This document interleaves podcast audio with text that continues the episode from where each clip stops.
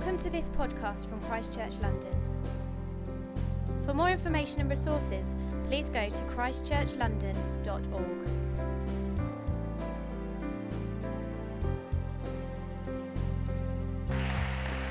Thank you very much, everybody. This is a great privilege for me because usually um, we only get to talk the little bit in between songs. And uh, now I have you captive for about 25 minutes. Um, Have prepared what I'm going to say. Um, I'm going to go with a combination of uh, new school, phone for stopwatch, and old school, paper. Who's, who's seen paper before? Just Georgie. Great. When I, when I said the same thing at the central service, there was like a, a, sort of like, yeah, yeah, we've seen paper. And there was like half of the room were like definitely confident that they'd seen paper. And the other half of the room were like, you're definitely lying. You're 100% lying. Um, as I say, it's really, really uh, nice to be here and in this capacity speaking rather than playing and singing. Johnny, thank you so much for leading us in that time of worship. It was just amazing. And one of the things I've really, really loved seeing develop coming to this service since it's begun is just the amazing community that you guys actually have developed amongst yourselves. Um, at the beginning, it was a little, you know, a little tentative. Everyone was like, who's, who's that dude? Who's that girl? You know, everyone was kind of just sussing each other out. And now it's so wonderful to see times of worship like that happen. And that only happens when there is community amongst people. So it's just so wonderful to see that. Um, so, we're in the middle of a series called Visions of God. And right at the heart of these talks is how meeting with God transforms our lives. And our way kind of into talking about this are stories from Scripture. Um, and even though those stories are set long time ago uh, in completely different circumstances to the ones that we find ourselves in, um, what we can learn about the character of God is unchanging. And so it's just as true for us today as it was then when those things happened. Um, and, uh, and we see that when we encounter God, everything changes. And we'll see that for these, for these characters in the, in the uh, passage that we read today. So, um, our passage from today is uh, from parts of Exodus chapter 13 and 14. And this follows the Israelites' miraculous departure from slavery in Egypt as they venture towards the promised land. So, uh, let's have Exodus 13 up here. This is, from cha- this is from verse 21. So by day, the Lord went ahead of them in a pillar of cloud to guide them on their way, and by night, in a pillar of fire to give them light, so that they could travel by day or night. Neither the pillar of cloud by day nor the pillar of fire by night left its place in front of the people. This is from uh, chapter 14, verse 5 and 6. When the king of Egypt was told that the people had fled, Pharaoh and his officials changed their minds about them and said, What have we done? We have let the Israelites go and have lost their services. That services could also be read slavery. Uh, so he had his chariot made ready and took his army with him. And then we skip forward to verse 13. Moses answered the people, Do not be afraid. Stand firm, and you will see the deliverance the Lord will bring you today. The Egyptians you see today, you will never see again. The Lord will fight for you. You need only to be still. Now, central to this piece of scripture is the might or the strength of God, and therefore his people's response to that. The worship of God is action that flows from our hearts. So if we believe that God is powerful, which is kind of a head thing, then the next challenge is to respond to him by allowing that truth to transform our lives. So it moves from just being something we understand intellectually to something that we experience and live out through our hearts. That's kind of a big component of worship. Uh, and throughout this scripture, we can see three different kind of worshipful responses to the mightiness of God. And those three things are obedience, stillness, and remembrance. Now, I sometimes find it interesting to try and spot patterns, which probably doesn't seem like the most interesting pastime, but nonetheless, um, most often it's in music, maybe looking at different styles of music and seeing what kind of gives them their unique little touch. But if you take the time, you can kind of look through scripture and find similar patterns. And although this might be a little simplistic, I often notice the pattern of God speaking and people responding. You don't often seem to get a super well reasoned argument with like 15 bullet points as to why the individual has obeyed God. It's like, well, you know, I, I thought it was a good idea and it lined up with what I was planning on doing later in the week and then all this kind of stuff. It's usually just that God speaks and the person responds. It's almost as if Scripture is telling us that the obvious response when God speaks is simply obedience. As though obedience just kind of sits in the background of our lives, ticking away, a character trait that just helps us make good decisions. And as I was thinking about this more, I was thinking that obedience to me seems like a combination of trusting and surrendering. And like many of the characteristics that truly make up a successful life, at a surface level, obedience doesn't really seem like something that's that exciting to grow in. Like, I want to get better at doing what somebody asks me to do. Perhaps there are lots of negative connotations to the word for you.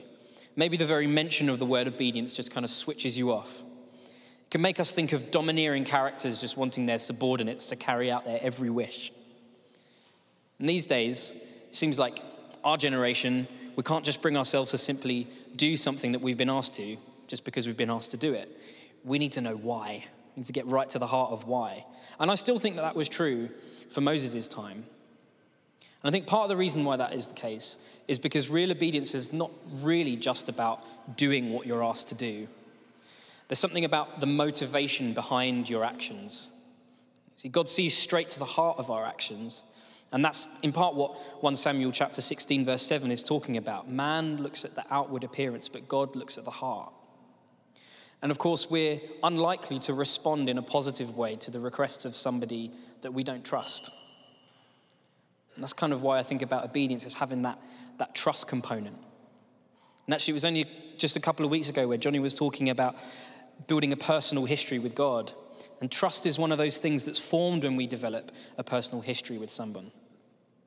Over time and through different circumstances, we, you know, we may find them to be true to their word, that they respond to us kindly when we're vulnerable, or that they're invested in seeing the best for our lives. And the list could go on and on and on and on of the things that build trust between individuals. And we can develop that kind of personal history with God. And Moses was a guy that had that kind of personal history with God. He had walked through some incredibly challenging scenarios in his life and had experienced firsthand the grace, kindness, strength, and guidance of God. So when we see here Moses so readily responding to God's commands, his requests, it's probably because he was very well practiced and experienced in the discipline of obedience. And it really is a discipline.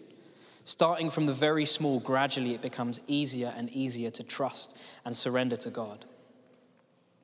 In Exodus chapter 14, 1, verses 1 to 3, God gives Moses a command which he passes on to the Israelites. And that was about moving to a particular part of the wilderness and camping out right there by the river. When Moses was obedient, it changed things for those that were around him. It may have seemed a bit weird to the Israelites. Why are we, why are we camping out here? They could turn around and they could see the, the Egyptian army pursuing them.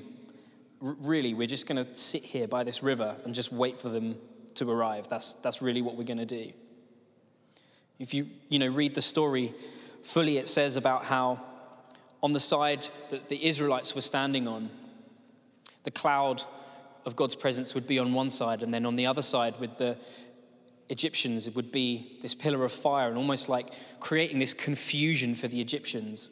So they had no idea almost where the Israelites were. They were like, oh, it's day, no, it's night, we can't pursue them now. And it was the complete opposite on the other side. It was one of the ways in which God was true to his word when he said, commanded them to uh, go and camp out by that river. And as I said, when Moses was obedient, it changed things for those around him. And I believe that the same is true for each of us. Day to day, the different roles we fulfill bring us into contact with different people that we influence. And for Moses, his obedience in this case resulted in the people of Israel being saved from the Egyptians once again. But who knows what your obedience might unlock or release for the people that are around you? See, God has graced each of us to contribute to the thriving of the environments that we find ourselves in. Maybe that's university, maybe that's in our first jobs, maybe that's building a career, whatever it might look like. Our obedience plays a big part in the thriving of the places that we find ourselves. Just to give an example of this, the environment that I find myself in is working for a church and being responsible for the music, responsible for the worship of the church. And um, last week at Love London, we had some great times of worship, if I do say so myself. It didn't really have anything to do with me, I, but I absolutely just loved lifting my head and just looking out at that room, a sea of people with their arms raised, just kind of declaring their hearts before God. It's honestly an awesome, awesome sight. Um, but at the start of the year, I felt prompted to kind of try and form a band from across as many of the services as we could possibly do. And to be honest, I was a bit nervous about it because we'd never done it before. And we hadn't all played together in, in that way. And that, the, that group of people that played together last week had never played together before. So it felt like a bit of a risk, but hey, risks are fun, so why not? Um, and at the beginning of the week, as we were rehearsing together, I was reminded of Psalm 133, which speaks about the blessing that we can experience when we dwell together in unity. And it just speaks about how it overflows and is just this abundant blessing. And so, for me, part of the story of Love London last week was my obedience to God's leading. I felt like it was God that spoke to me and said, Hey, maybe put this band together from across the services. Let's experience unity in that way.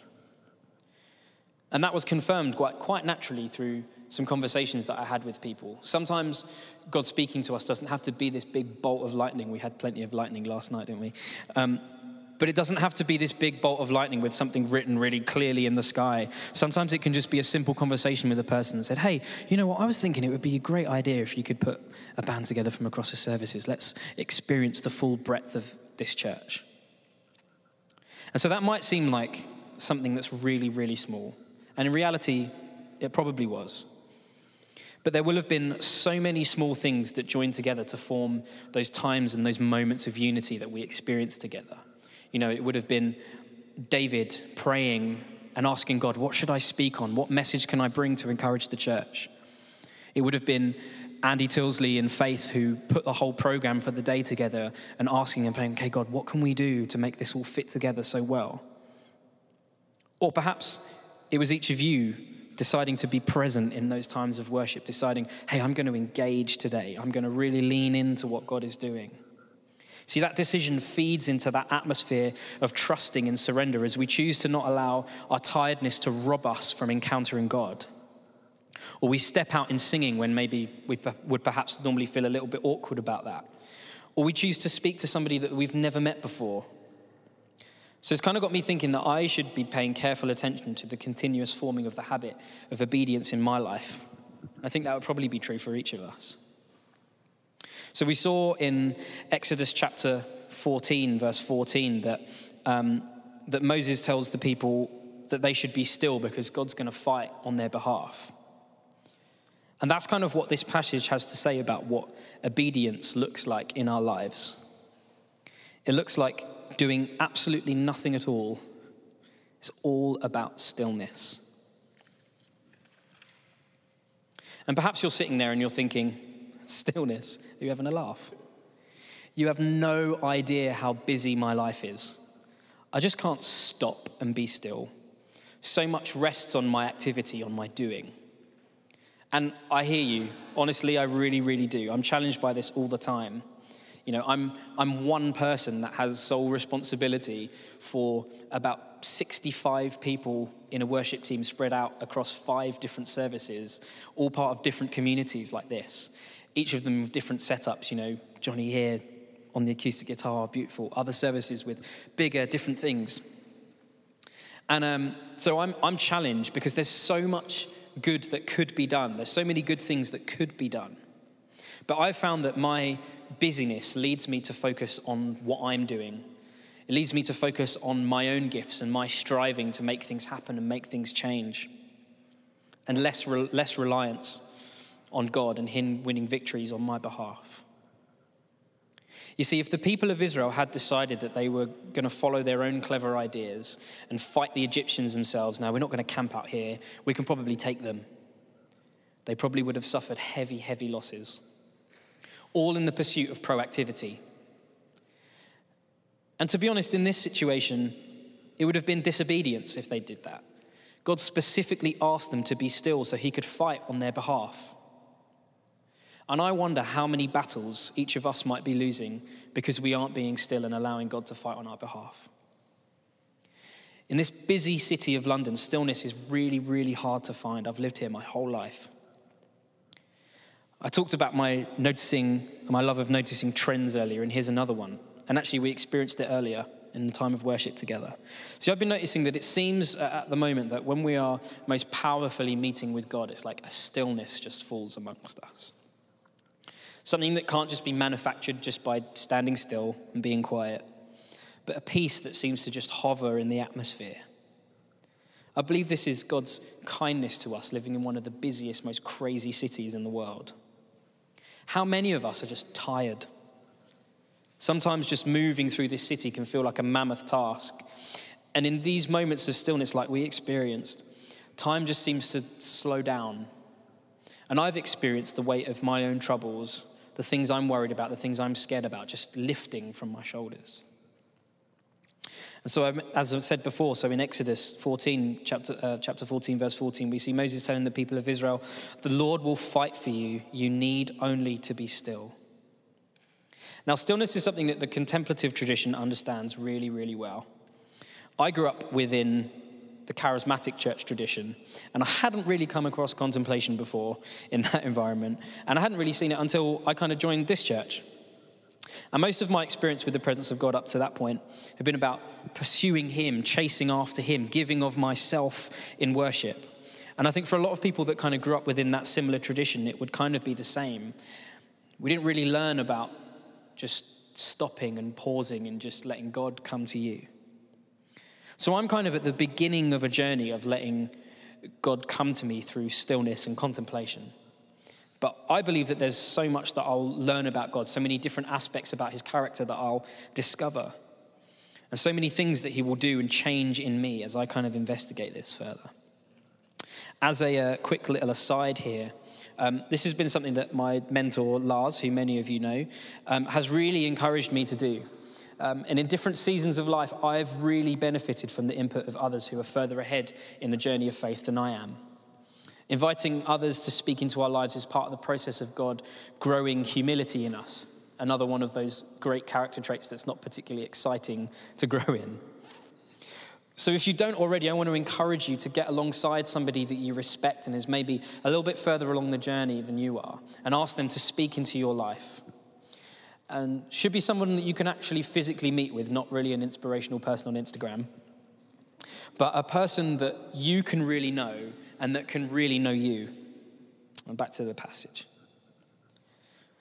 After first following God's command, the Israelites kind of had a, a, crisis of confidence when they were confronted with the advancing Egyptian army. And to be honest, I think if most of us were honest, we probably would have done the same.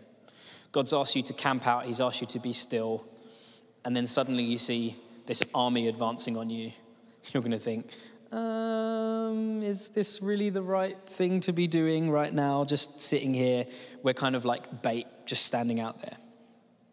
And the thing is, whilst we're on this road of stillness, the temptation to grab hold of the wheel again can feel ever present. And God's not put off by that. He's not put off by our sudden wobbles in faith and sudden crises of confidence. But simply, Moses responds with a great display of confidence in God. And a confidence born out of that personal history that speaks to him into his current situation and says, hey, you know, God's rescued you before when you did what he asked you to. And he's probably going to do that again. See, since leaving Egypt, God's presence in the form of a pillar of cloud by day and a pillar of fire by night had been leading and guiding the Israelites. As we read before, verse 22 said that neither pillar had left them either day or night. And this was a physical reminder of God's presence among them. We can know God with us through the work of the Holy Spirit in our lives, leading us, guiding us, correcting us, encouraging us. And just as Nehemiah spoke about the pillars of cloud and fire being linked to God's compassion, likewise, God sending the Holy Spirit shows his goodness towards us. Christ himself said in, in John chapter 16, Very truly I tell you, it is for your good that I am going away. Unless I go away, the advocate, speaking of the Holy Spirit, will not come to you, but if I go, I will send him to you. And if you're familiar with the story, the next bit of it goes that the people of Israel didn't have to raise a hand. God commanded Moses to raise his staff, and the waters of the Red Sea parted. And the people of Israel walked through, and as they got across safely to the other side and the Egyptians pursued them, the waters returned back over them. They didn't have to raise a hand, they simply just walked. And God protected his people just like he said he would. And just as Moses responded to the people of Israel, saying, Stand firm by doing nothing, I believe God would say to us as we're on this journey of obedience stand firm, be still, and rely on me to do the work. Practically, this might mean reprioritizing some of our time so that we can practice being still and make space for it. Because when we're still, not only does God work on our behalf, but He reminds us through Scripture and the stories of our own lives how He has done this before. In both Exodus 13 and Exodus 15, we see examples of this kind of remembrance. God commands Moses to remind the people of what he has done. And this is another pattern, another one of those famed patterns that I love recognizing, that we see in picture, where, like in Psalm 145, verse 4, we see the scriptures say that one generation shall declare of your good deeds to the next. But why remember? Why does it even matter that we share what God has done with the next generation or even in our communities with those of us around us? Well, it's because remembrance equips us for the future. It prepares those that follow or those that are around us to not fall into the same pitfalls as us. Remembrance teaches us that God has done this before and he can do it again. This is part of the reason that we give so much time and space to singing together. The songs we sing contain stories and the victories of God. They remind us of who He is, aspects of His character, what He has done, and who we are in the light of that. You know, singing the creed again is such an amazing just declaration of faith, telling us of these different aspects of the nature of God. And as I was preparing this today, I was reminded of a prayer meeting that um, some of us staff had a few weeks back. And during that time of prayer, I was felt prompted to kind of cast my mind back to that moment that I became a Christian when I surrendered, chose to surrender to my life to Jesus. You see, I was born in a Christian home. Um, Christian faith was not only spoken about, but it was lived out in many, many different ways. Uh, one of those ways would be that my mum would read Bible stories to my brother and I every time we went, every night when we went to bed, and she would pray with us. And one night after she finished reading, she said to me, Rich, if you want Jesus to be your friend, you can ask him to come and live in your heart, and he will be with you always. She said goodnight, switched the light off, went downstairs. And on my own, as a little innocent six year old boy, I remember asking Jesus to come and live in my heart. And I felt such a rush of joy, like it was like coursing through my veins or something. And I jumped up out of bed and I ran downstairs and I said, Mummy, Daddy, Jesus is living in my heart. And from that moment till now, I have never been without that friend living with me, guiding me. Life hasn't always been easy.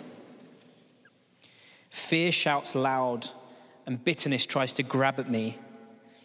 But every time the armies of life bear down on me, that same friend that promised that I would never be alone whispers his peace into my heart. And when the temptation to follow my own clever ideas rises like a storm, his voice calls me to be still.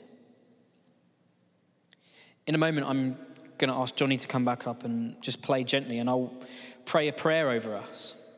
And if you want to make the words of this prayer your own, you can. You can say amen out loud or quietly in your own heart at the end. If you're not sure that you want to make this prayer your own, that's totally okay too. You can just use this space to reflect. Why don't you stand with me as we pray together?